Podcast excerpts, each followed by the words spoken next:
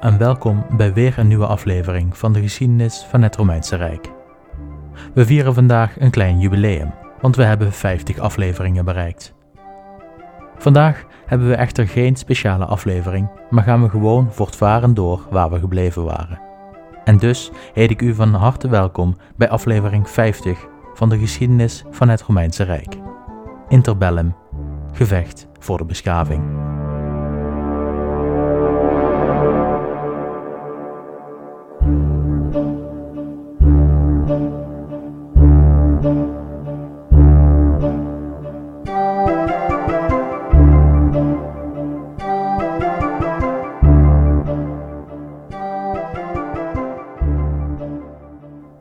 Tijdens de vorige aflevering ondernamen de Romeinen een eerste en succesvolle poging om hun invloed aan de overkant van de Adriatische Zee uit te breiden.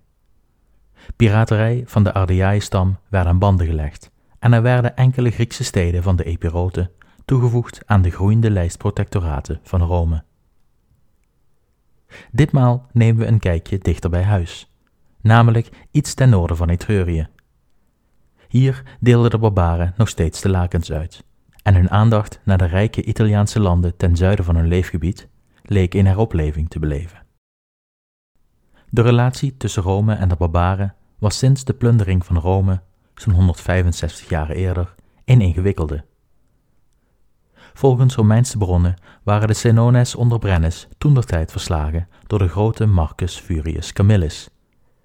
Maar andere bronnen stellen dat Brennus vertrok om zijn thuisland te beschermen tegen een dreigende invasie van de Veneti, een andere barbaarse stam levend in Noord-Italië. Dat kan direct de verklaring zijn waarom we zo weinig van de barbaren hebben gehoord in de 165 jaren na de plundering van Rome. Talloze onderlinge gevechten hielden de barbaren bezig en voorkwamen dat ze hun aandacht konden richten op Latium. Er zijn in de bronnen wel een aantal conflicten te vinden tussen Rome en de barbaren, maar een directe aanval op Latium blijft uit. Veelal kleinschalige invasies waarbij delen van Etruskische landen worden geplunderd, vinden plaats door de decennia heen. En eenmaal worden de barbaren glansrijk verslagen door een coalitie van Romeinen en bondgenoten, waarna Rome het leefgebied van de Senones, de stam waar Brennus toe behoorde aan de oostkust van Italië, overneemt en controleert. Dit zet kwaad bloed bij de barbaren. De Gallische Senones ontvluchten hun ontnomen leefgebied en verspreiden zich over de Po-vlakte, hetgeen spanningen tussen de Galliërs onderling met zich meebrengt, resulterend in nog meer onderling conflict. Door de jaren die volgen zien de barbaren de macht van Rome verder en verder toenemen. En met het zuiden van Italië nu in het bezit van de Romeinen is de enige richting waarin Rome nog kan uitbreiden het noorden, het leefgebied van de barbaren. Langzaamaan begonnen de barbaren zich zorgen te maken.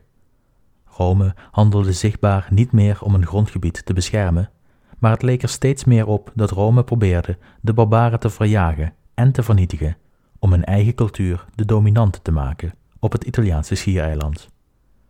De rollen waren omgedraaid. Niet langer waren de barbaren de agressors en verdedigde Rome zich. Ditmaal moesten de barbaren zich opmaken voor de verdediging. Hun leefgebied en manier van leven leek in gevaar te komen door de immer uitbreidende Romeinse Republiek. Men besefte dat de constante plundering van Romeins grondgebied moest stoppen om een eigen land te onttrekken van het gevaar. En na de grote nederlaag van de Senones sloten de barbaarse stammen een vredesverdrag met Rome, die zo'n veertig jaren stand hield.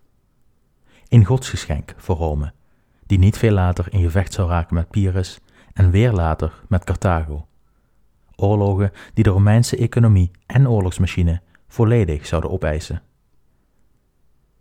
De jaren verstreken en de generatie barbaren welke vrede hadden gesloten met Rome stierf langzaam uit. Er stond een nieuwe generatie op die de gevechten en verliezen tegen Rome zelf niet hadden meegemaakt. Het vredesverdrag dat zo'n veertig jaren eerder gesloten was, kwam zo op losse schroeven te staan.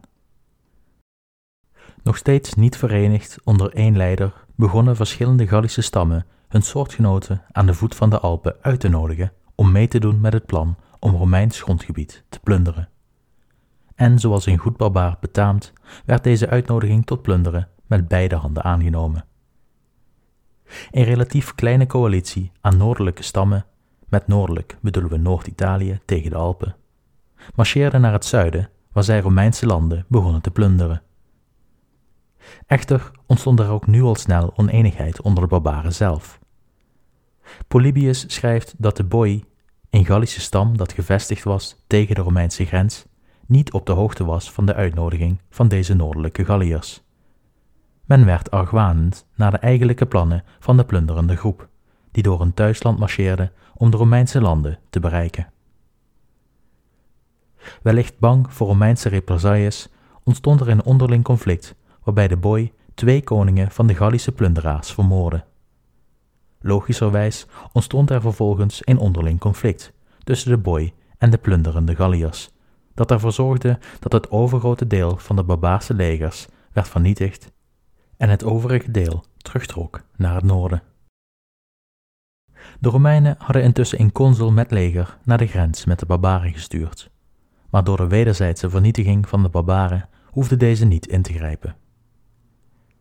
Vijf jaren na dit alles, in 232 voor Christus, werd er door de Senaat een wet aangenomen die ervoor zorgde dat Picenum, het voormalig leefgebied van de Senones aan de oostkust van het Italiaanse schiereiland, werd verdeeld onder de Romeinse bevolking. Dit liet de spanningen in de regio verder oplopen. Het leek er steeds meer op dat de Boii, de Galliërs aan de noordgrens van de republiek, zich inderdaad zorgen moesten gaan maken over de immer uitbreidende Romeinse republiek. Steeds meer Romeinse burgers werden naar het grensgebied gestuurd om zich daar te vestigen. Steeds verder bouwden de Romeinen steden en dorpen, koloniën, waarmee het leefgebied van de boy onder druk kwam te staan. Het zou niet lang meer duren voordat er een conflict zou ontstaan. Maar voor nu was alles nog rustig. Rome was immers druk met Illyrië en de te komen invasie.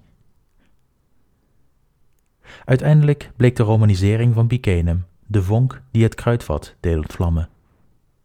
Het was de directe aan te wijzen reden die ervoor zorgde dat met name de boy voorbereidingen maakte voor een oorlog tegen Rome. Men was er inmiddels van overtuigd dat de Romeinen nu niet langer oorlog tegen hen voerden, ter wille van suprematie en soevereiniteit, maar met het oog op hun totale verdrijving en vernietiging. De Gallische stammen aan de Romeinse grens, waarvan de Boii de belangrijkste waren, stuurden gezanten naar hun broeders in en rond Noord-Italië, om hen warm te maken voor een te vormen coalitie tegen de dreiging uit het zuiden. De Insubres een andere Gallische stam met een leefgebied rondom hedendaags Milaan, waren direct geïnteresseerd en voegden zich bij de boy om zoveel mogelijk broeders over te halen mee te doen. Samen met de boy en de Senones hadden de Insubres deel uitgemaakt van het leger van Brennis, en dus wisten zij wat voor een rijkdommen er in het zuiden te halen vielen. De twee stammen sloten daarom in bond en stuurden boodschappers naar de Galliërs die tussen de Alpen en nabij de Rhône woonden. Zij staan bekend als de Caesati, letterlijk vertaald bewapend met speren, al beweert Polybius dat het huurlingen betekent. Ze drongen er bij de verschillende koningen en stamhoofden op aan om oorlog te voeren tegen Rome. Er werd op voorhand een grote som in goud betaald en ze wezen hen op de grote welvaart van de Romeinen en de enorme rijkdom die van hen zou kunnen zijn als ze zegevierden. Ze hadden er geen moeite mee hun broeders te overtuigen, omdat ze bovendien beloofden loyale bondgenoten te zijn en hun broeders herinnerden aan de prestaties van hun eigen voorouders, die niet alleen de Romeinen hadden overwonnen op het slagveld, maar ook na de slag Rome zelf hadden aangevallen en ingenomen. Ze vertelden van de rijkdommen die men had weten te verkrijgen, en nadat ze zeven maanden de meesters van de stad waren gebleven, hadden ze het uiteindelijk uit vrije wil en als in daad van genade opgegeven om naar huis terug te keren met hun buit, ongebroken en ongedeerd. Toen de koningen dit alles te horen hadden gekregen, werden ze zo gretig voor de expeditie dat men direct begon met het verzamelen van troepen die wilden deelnemen aan de expeditie. Nog nooit hadden de Galliërs van Noord-Italië en omstreken zo'n groot leger verzameld van uitmuntende krijgers en oorlogszuchtige mannen. In de tussentijd groeide de argwaan in Rome. Met de plundering van de stad nog vers op het netvlies waren de Romeinen al die tijd in de opperste staat van paraatheid. Meermaals werd vanuit Rome het bevel gegeven om voorraden aan te leggen voor de te komen oorlog. Hele legioenen werden uit de burgerbevolking opgetrommeld. Keer op keer werd er naar de grens gemarcheerd, alsof de Galliërs hun land al waren binnengevallen, terwijl in feite de Galliërs nog niet eens uit hun eigen land waren vertrokken. Zo groot was de angst in Rome voor hun noorderburen. Het steeds voor niets optrommelen van legers om deze naar de noordgrens te laten marcheren, kostte de Romeinen veel, en het zorgde er onder meer voor dat een andere vijand van Rome, Carthago, vrijelijk haar gang kon gaan op het Iberische schiereiland. Om even naar een ander conflict te springen, waar we het in de komende afleveringen over gaan hebben, was Carthago bezig om het Iberische schiereiland voor grote delen te veroveren. Dit zorgde voor een grote toename aan welvaart voor de Feniciërs en liet Carthago in macht verder en verder groeien, terwijl de Romeinen tot op heden slechts konden toekijken. De Romeinen waren niet bij machte de Carthagers in halt toe te roepen. Rome's legers waren niet zo talrijk dat men zowel de barbaren, de Illyriërs en de Carthagers in Spanje kon bevechten.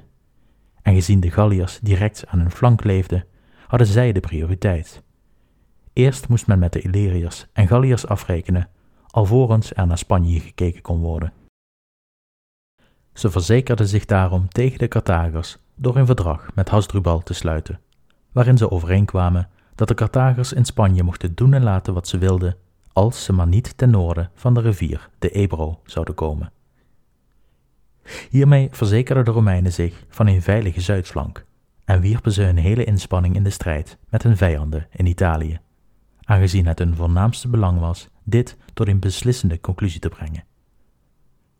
We laten het hier even bij voor wat betreft de Carthagers en Spanje. Dit zal verder uitgebreid worden verduidelijkt wanneer we aankomen bij de Tweede Punische Oorlog in de volgende afleveringen. Ongeveer in 226 voor Christus, acht jaren na het opdelen van Picenum door de Romeinen, verplaatste de Gessati zich naar de Povellei ze hadden een formidabele strijdmacht weten te verzamelen, klaar om de rijkdommen van het zuiden voor zichzelf op te eisen. De Insubres en de Boi voegden zich bij hen, maar twee andere stammen, de Kenomani en de Veneti, waarvan laatstgenoemde niet tot de Keltische cultuur behoorden, trokken zich terug van de coalitie.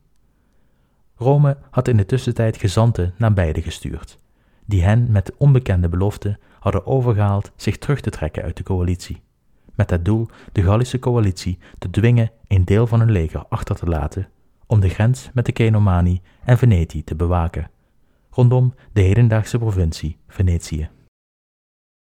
Met het overige deel van de coalitie trokken de barbaren met een volledige beschikbare troepenmacht, bestaande uit ongeveer 50.000 voetsoldaten, 20.000 ruiters en honderden strijdwagens, naar het zuiden, om op te rukken door Etrurië. De Romeinen bij het horen dat de Gassati de Po-vlakte waren binnengetrokken, sloegen direct alarm en er werden voorzorgsmaatregelen getroffen voor de te komen aanval. Eén consul, Lucius Aemilius, vertrok met een leger naar de grensstad Arminium in Picenum, hedendaags Rimini. Eén praetor kreeg het bevel over een tweede leger, dat direct naar Etrurië werd gestuurd, terwijl de andere consul druk bezig was met het onderwerpen van het pas van de Carthagers verkregen eiland, Sardinië, waar de oorspronkelijke volkeren een kans op onafhankelijkheid zagen na het vertrek van de Carthagers en voor veel problemen zorgden. Het gevaar dat op Rome af leek te komen, werd niet onderschat.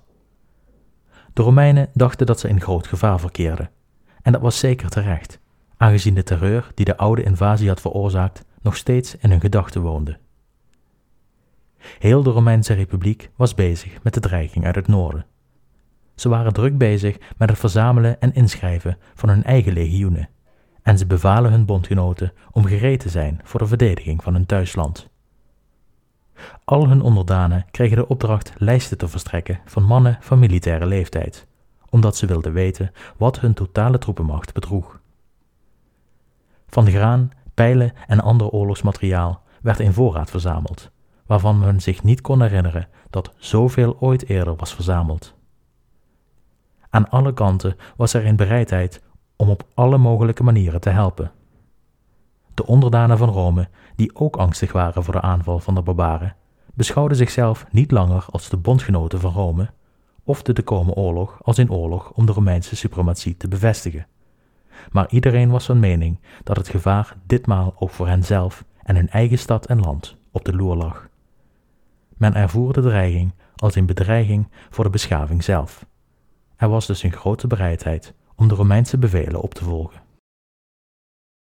Polybius schrijft uitgebreid over de samenstelling van het volledige Romeinse leger, waarin alle mogelijke bondgenoten wel vertegenwoordigd waren. In totaal omvatte het aantal mannen die beschikbaar waren voor dienst maar liefst, houd u vast en zet uw auto even aan de kant, 700.000 mannen.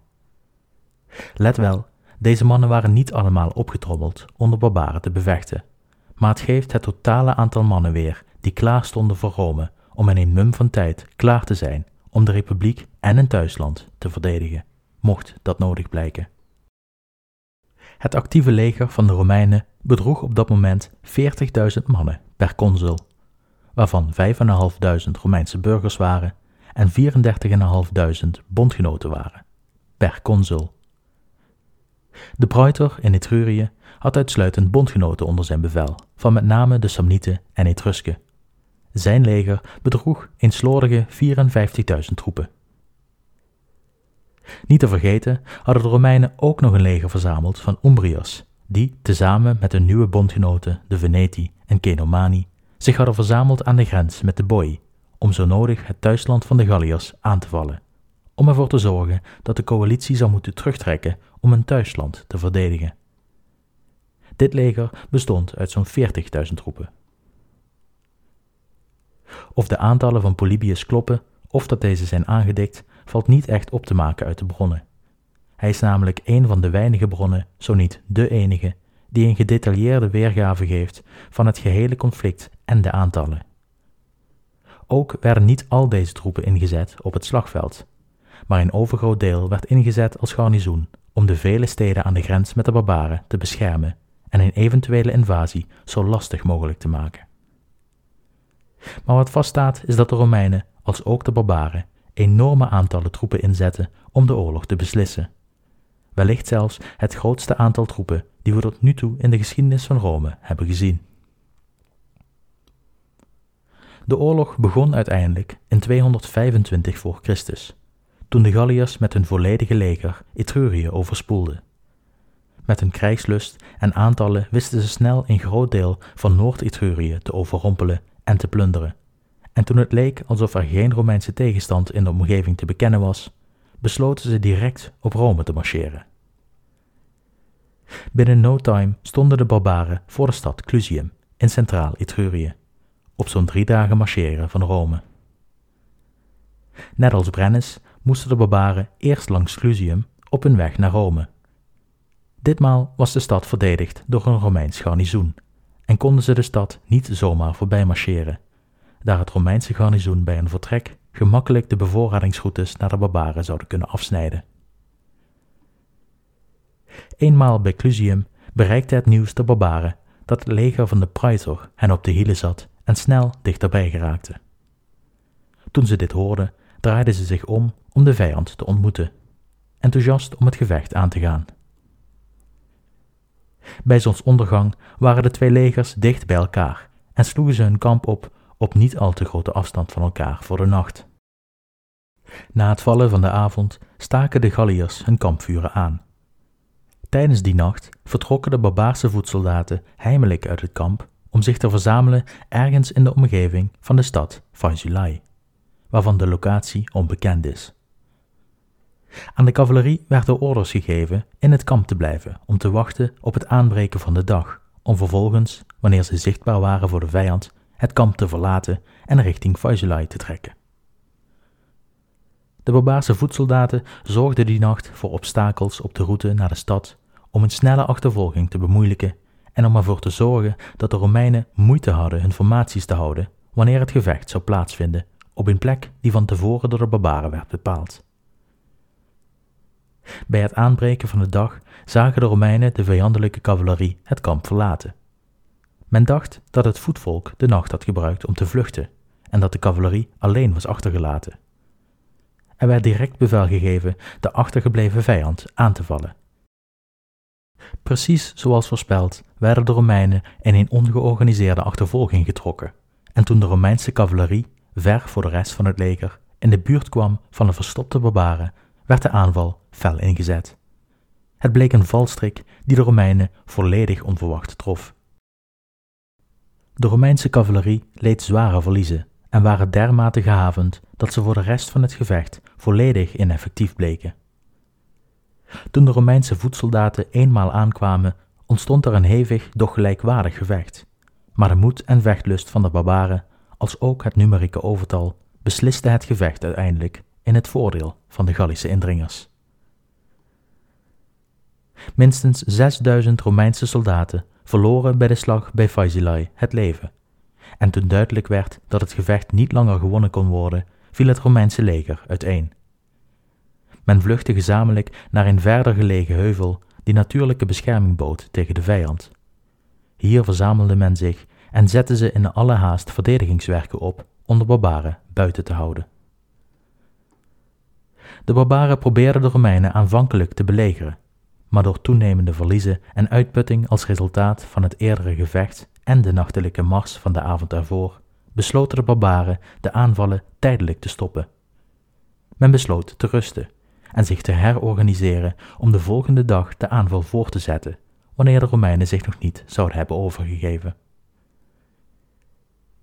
In de tussentijd was consul Lucius Aemilius, bij het horen dat de barbaren Etrurië waren binnengevallen en zich richting Rome bewogen, enkele dagen eerder vertrokken uit Arminium om zich zo snel mogelijk naar Etrurië te verplaatsen. Net op tijd kwam hij in de nacht aan bij het slagveld, waar die dag het gevecht had plaatsgevonden. Hij liet zijn kamp opbouwen niet ver van de vijand.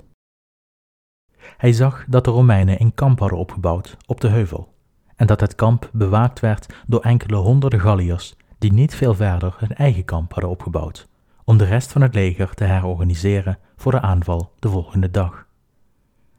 Hij liet direct ongewapende boodschappers naar het Romeinse kamp trekken, om langs de Gallische troepen te glippen en in contact te komen met de praetor. Bij het vernemen van de situatie besloot Aemilius om zijn militaire tribune het bevel te geven over zijn voetsoldaten, met de opdracht bij dageraad het Gallische kamp aan te vallen. Zelf zou hij met de cavalerie de Gallische bewakers aanvallen om zo het kamp op de heuvel te bevrijden, om vervolgens beide legers samen te voegen en de Galliërs te verslaan. In het Gallische kamp werden inmiddels de kampvuren gezien van het nieuw gearriveerde Romeinse leger. Onder deze nieuwe omstandigheden gingen de leiders van de coalitie in beraad. Een van de koningen bracht naar voren dat, gezien de successen die zij reeds behaald hadden en de gigantische oorlogsbuit die zij nu al hadden weten te verzamelen, ze zich niet zouden moeten laten verleiden tot één groot gevecht. Hij stelde dat ze niet opnieuw strijd zouden leveren, noch het fortuin van de hele onderneming zouden moeten riskeren, maar in veiligheid naar huis moesten trekken. Eenmaal thuis zouden ze zich kunnen ontdoen van alle oorlogsbuit om vervolgens, zonder al die belasting van de buit, terug te keren, om wanneer nodig het gevecht met de Romeinen aan te gaan op een weg naar Rome.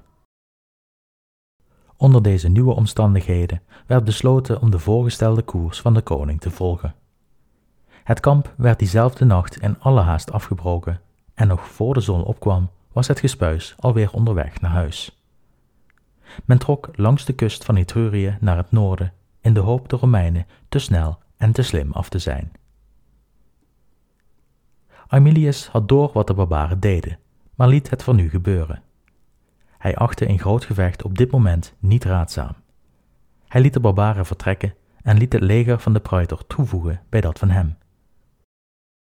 Op niet al te grote afstand volgden de Romeinen de barbaren, die door gebrek aan rust en de enorme hoeveelheid oorlogsbuit slechts langzaam voortgang naar het noorden boekte. Steeds liet Aemilius kleine aanvallen uitvoeren op de zwakke plekken van de karavaan van de barbaren. Dit vertraagde hun terugtocht, bracht steeds meer verliezen aan en verzwakte de barbaren aanzienlijk, daar rust er op geen enkel moment in zat voor de barbaren. Juist op dit moment was consul Attilius, die op Sardinië actief was geweest, aangekomen in Pisa, ten noorden van waar de barbaren zich bevonden. Ook hij was bij het horen van de invasie direct teruggeroepen uit Sardinië om het moederland te verdedigen, en op de terugtocht van de barbaren was hij aangekomen op het Italiaanse vasteland. Toen de barbaren in de buurt van de stad Telamon in Etrurië waren, ontmoetten enkele vooruitgestuurde voedselverzamelaars van de Galliërs een groep verkenners van Attilius. De verzamelaars werden krijgsgevangenen gemaakt en ondervraagd door de consul. Ze vertelden alles wat er in de voorbije dagen had plaatsgevonden en lichtten hem in over de situatie van de twee legers. Ze verklaarden dat de Galliërs dicht in de buurt waren en dat Aemilius hen nauwgezet volgde. Het nieuws verraste Attilius, maar maakte hem tegelijkertijd zeer hoopvol, aangezien hij dacht dat hij de Galliërs had gevangen op een mars tussen de twee legers. Hij beval zijn tribunes om de legioenen in gevechtsorde te brengen en in marcherend tempo op te rukken voor zover het landschap in gevechtslinie toeliet.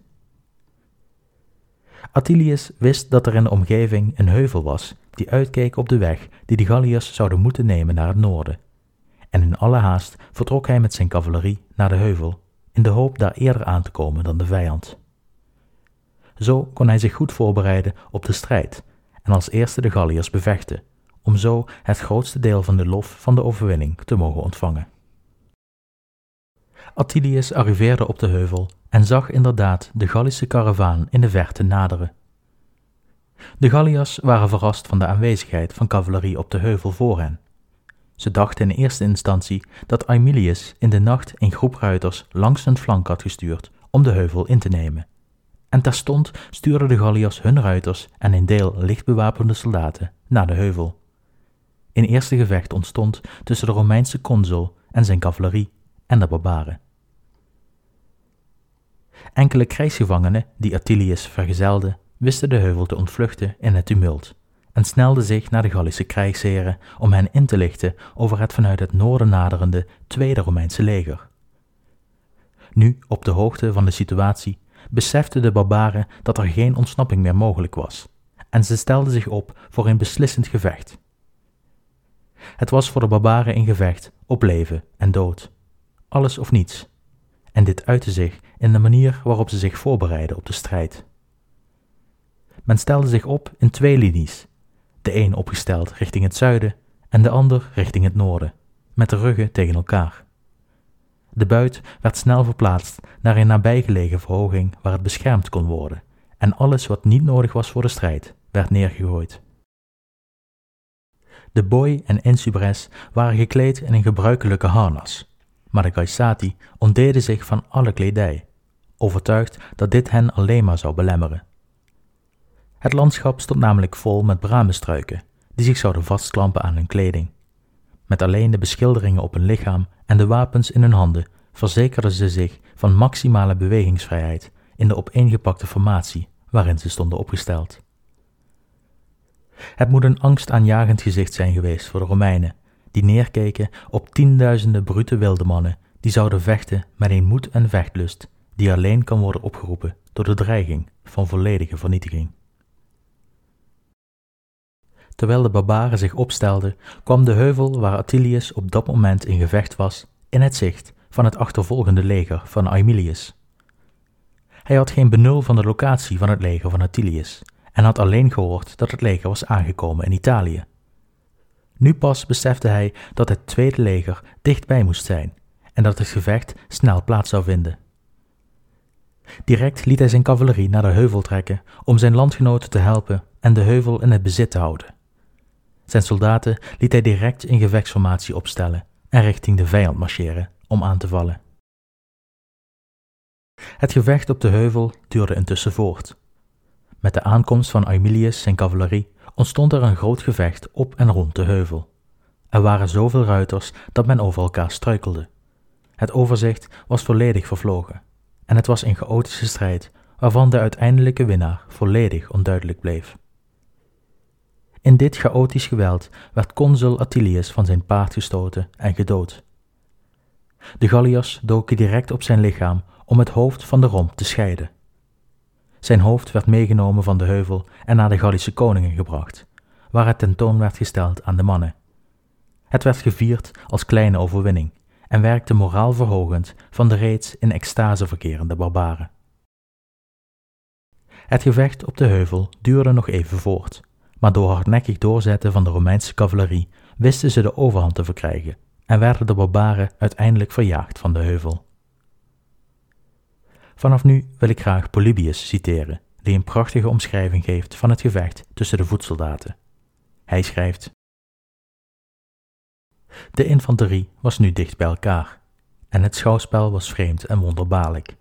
Niet alleen voor degenen die werkelijk bij de slag aanwezig waren, maar voor allen die het zich later uit de rapporten konden voorstellen. Want in de eerste plaats, aangezien de strijd tussen drie legers plaatsvond, is het duidelijk dat het uiterlijk en de bewegingen van de troepen die tegen elkaar werden opgesteld in de hoogste mate vreemd en ongebruikelijk moeten zijn geweest. Nogmaals, het moet voor alle aanwezigen, als ook voor ons, een kwestie van twijfel zijn geweest of de Galliërs, met de vijand naderend van beide kanten, zich in een gevaarlijkere situatie, of tegenovergesteld, zich in een effectievere situatie bevonden, gezien ze gelijktijdig vochten tegen beide vijanden en tegelijkertijd werden beschermd voor aanvallen in hun rug door de bescherming van de ander, terwijl boven alles zo volledig waren afgesneden van een mogelijkheid van een terugtrekking of elk vooruitzicht van een ontsnapping in het geval van een nederlaag. Dit is de eigenaardigheid van deze dubbelhartige formatie. De Romeinen waren echter enerzijds aangemoedigd door de vijand tussen hun twee legers te hebben gevangen, maar anderzijds waren ze doodsbang voor de fijne orde van het Gallische leger en het vreselijke kabaal dat zij voortbrachten. Want er waren ontelbare hoornblazers en trompetters, en aangezien het hele leger hun oorlogskreten tegelijkertijd schreeuwde, was er zo'n tumult van geluid dat het leek alsof niet alleen de trompetten en de soldaten, maar het hele land eromheen in stem had gekregen en met hen meeschreeuwde. Zeer angstaanjagend waren ook het uiterlijk en de gebaren van de naakte krijgers vooraan allemaal in de bloei van hun leven en fijn gebouwde mannen, en allemaal in de beste compagnieën, die rijkelijk waren versierd met gouden torken en armbanden. De aanblik van hen maakte de Romeinen inderdaad ontzet, maar tegelijkertijd maakte het vooruitzicht om zulke buiten te winnen hen twee keer zo enthousiast voor de strijd.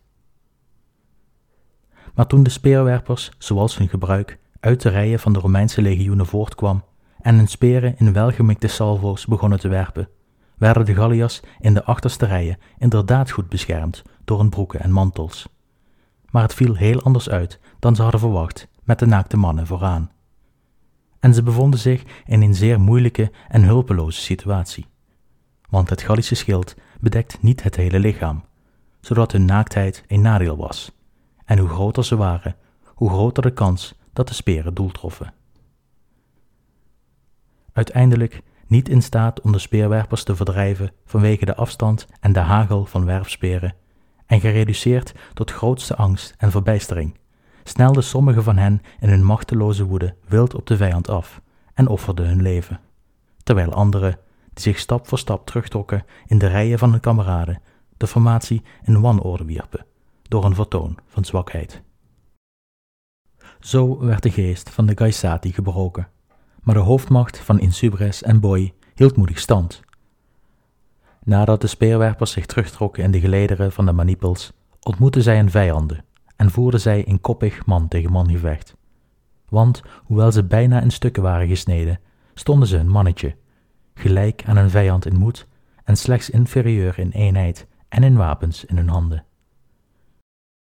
De Romeinse schilden, zo moet worden toegevoegd, waren veel beter bruikbaar voor verdediging en een zwaarde veel beter voor de aanval. Het Gallische zwaard was alleen goed voor een slag en niet voor een stoot.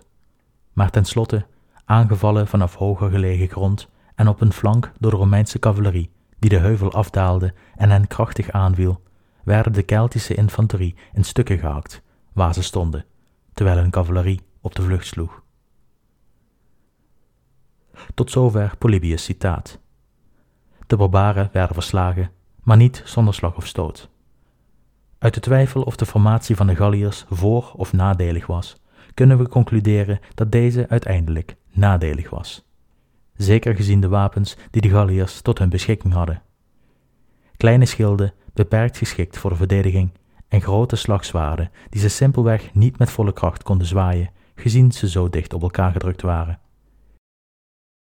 De naakte Gaisati bleken in angstaanjagend gezicht, maar niet opgewassen tegen gecoördineerde salvo's en werpsperen. Uiteindelijk werden bij de slag bij Telamon 40.000 Galliërs gedood. De koningen werden gedood op één na. Hij wist te ontsnappen, maar hij beroofde zich in de dagen erna van het leven, samen met de rest van de ontsnapte barbaren. Het verslag van Polybius laat echter zien dat de barbaren niet zomaar een groep verwilderde beesten waren, die zonder gevoel voor formatie blind op een vijand afrenden. Het laat zien dat de Galliërs wel degelijk in staat waren informatie op te stellen en te behouden, en door tactiek veldslagen tot een succes te brengen. Polybius schrijft later zelf ook dat hij dit stukje geschiedenis niet zomaar voorbij wil laten gaan, om aan de generaties na hem aan te geven dat de barbaren niet zomaar wilde mannen waren, die zich lieten leiden door instinct en verlangens. Dat ze hun campagne stap voor stap gepland hadden en dat ze in staat waren tot het vormen van coalities en tot strategische oorlogsvoering. Bovendien stelt hij dat hij met zijn geschriften de beschaafde wereld wil bijbrengen dat de barbaren wel degelijk te verslaan zijn, dat de angst voor het onbekende niet zomaar moet leiden tot het ontvluchten van je land bij een dreiging van een barbaarse invasie, dat zelfs de barbaren te verslaan en te verjagen zijn. Na het verslaan van de coalitie keert Aemilius terug naar Rome, waar hij een triomftocht krijgt. De buit die hij in beslag nam werd verdeeld onder zijn soldaten. De gouden armbanden en torken en andere Keltische juwelen werden naar Rome vervoerd. De geroofde spullen teruggegeven aan hun rechtmatige eigenaren. En de rest van de buit, krijgsgevangenen, goud, wapens en dergelijke, werd samen met de consul en zijn leger Rome binnengeleid om tijdens de parade aan het volk getoond te worden. De oorlog was voor dit jaar voorbij, maar Rome zou in de komende jaren korte metten maken met de Gallische dreiging in en rond de Po-vlakte. De overwinning had de Romeinen doen realiseren dat de Galliërs verslagen konden worden en dat het barbaarse gespuis wel eens uit de Po-vlakte verjaagd kon worden. Het jaar erna werden twee consulaire legers het gebied van de Booi ingestuurd, waar ze naar hartelust mochten plunderen en roven. De Booi konden niets beginnen tegen de Romeinen. Een groot deel van hun mannen waren ze verloren bij de mislukte invasie, en al snel wisten de Romeinen de Booi te dwingen zich te onderwerpen aan Rome. Heel het leefgebied werd toegevoegd aan de Romeinse Republiek. Met de dreiging van de Booi verdwenen, richtten de Romeinen zich op het noordelijke deel van de Po-vlakte, waar de Insubres leefde. Via de westkust trokken de Romeinen noordwaarts in het volgende jaar. Dicht bij hedendaags Marseille kwamen ze in contact met verschillende Gallische stammen waar ze vriendschappelijke relaties mee aangingen, om vanuit dit gebied een invasie te lanceren naar het gebied van de Insubres. De Insubres bleken nog te beschikken over een behoorlijk aantal strijders, wellicht aangevuld door de Gaisati. Eén gevecht vond plaats nabij de rivier de Po en de rivier Adda. Beide zijden verloren troepen en het gevecht bracht geen winnaar. Het weer werd slechter en de Romeinen trokken zich terug naar het land van hun Gallische bondgenoten, de Kenomani. Samen met deze Kenomani ondernamen ze een nieuwe poging de Insubres te vernietigen, met groot succes. Grote stukken land werden geplunderd en vernietigd, en de Insubres stuurde vervolgens gezanten naar de Senaat die smeekten om vrede. Rome moest van niets weten, en het volgende jaar vond wederom een Romeinse invasie plaats. Eenmaal aangekomen bij Mediolanum, hedendaags Milaan en hoofdstad van de Insubres, vond al hier een laatste gevecht tussen de twee mogendheden plaats. Wederom gesterkt door 30.000 Gaisati wisten de Insubres de Romeinen te verjagen. Maar toen zij de Romeinen achtervolgden op hun terugtocht, wisten de Romeinen onverwacht een overwinning te behalen. Een groot deel van het Gallische leger werd vernietigd en de Insubres werden verjaagd uit de Po-vlakte. Effectief was de Po-vlakte nu stevig in handen van Rome en haar bondgenoten, met uitzondering van enkele stroken land aan de voet van de Alpen. De Romeinen doen er nog jaren over om alle rebellerende Gallische stammen te verslaan en of te verjagen, en historici houden het jaar 196 voor Christus aan als echte datum van Romeinse hegemonie over de Po-vlakte, wanneer met de stichting van talloze koloniën de Po-vlakte in rap tempo wordt geromaniseerd. Het Keltisch verdwijnt en het Latijn komt ervoor in de plaats. Dit zal echter zeker niet het einde zijn van de Galliërs in Noord-Italië. In enkele jaren zullen ze in opstand komen op een moment dat Rome het even absoluut niet kan gebruiken. Namelijk wanneer Hannibal Barca in 218 voor Christus uit het niets uit de Alpen afdaalt en een zeer succesvolle invasie uitvoert in het Italiaanse land. Voor enkele jaren weten de Galliërs aan Romeinse onderdrukking te ontsnappen, om uiteindelijk definitief verjaagd te worden uit Noord-Italië. Maar ook dat is niet het einde van de boy. Na de verjaging uit Noord-Italië verplaatsen ze zich naar andere landen om jaren later wederom in gevecht te komen met Rome, wanneer Julius Caesar hun nieuwe leefgebied aandoet. Maar dit alles is onderwerp van volgende afleveringen. Met de dreiging in het noorden vernietigd, kunnen de Romeinen hun ogen richten op het Iberisch schiereiland, waar Hasdrubal en ook Hannibal grote lappen land hebben veroverd terwijl Rome druk bezig was met conflicten dichter bij huis. De verovering in Spanje brengt kopzorgen in Rome. De relatie tussen Rome en Carthago was nu niet bepaald vriendelijk geworden, zeker na de overname van Sardinië en Corsica. En de Carthaagse generaals in Spanje hadden nog een appeltje te schillen met die formale tijden Romeinen, die hun persoonlijk gekrenkt hadden in hun eer. Het is de opmars naar een conflict die Rome bijna de kop kost. En het vertelt het verhaal van Hannibal Barca, een van de meest bekende generaals en veruit de meest bekende vijand van de Romeinen. Dit was het voor deze aflevering. Ik hoop dat u weer heeft genoten en tot de volgende keer.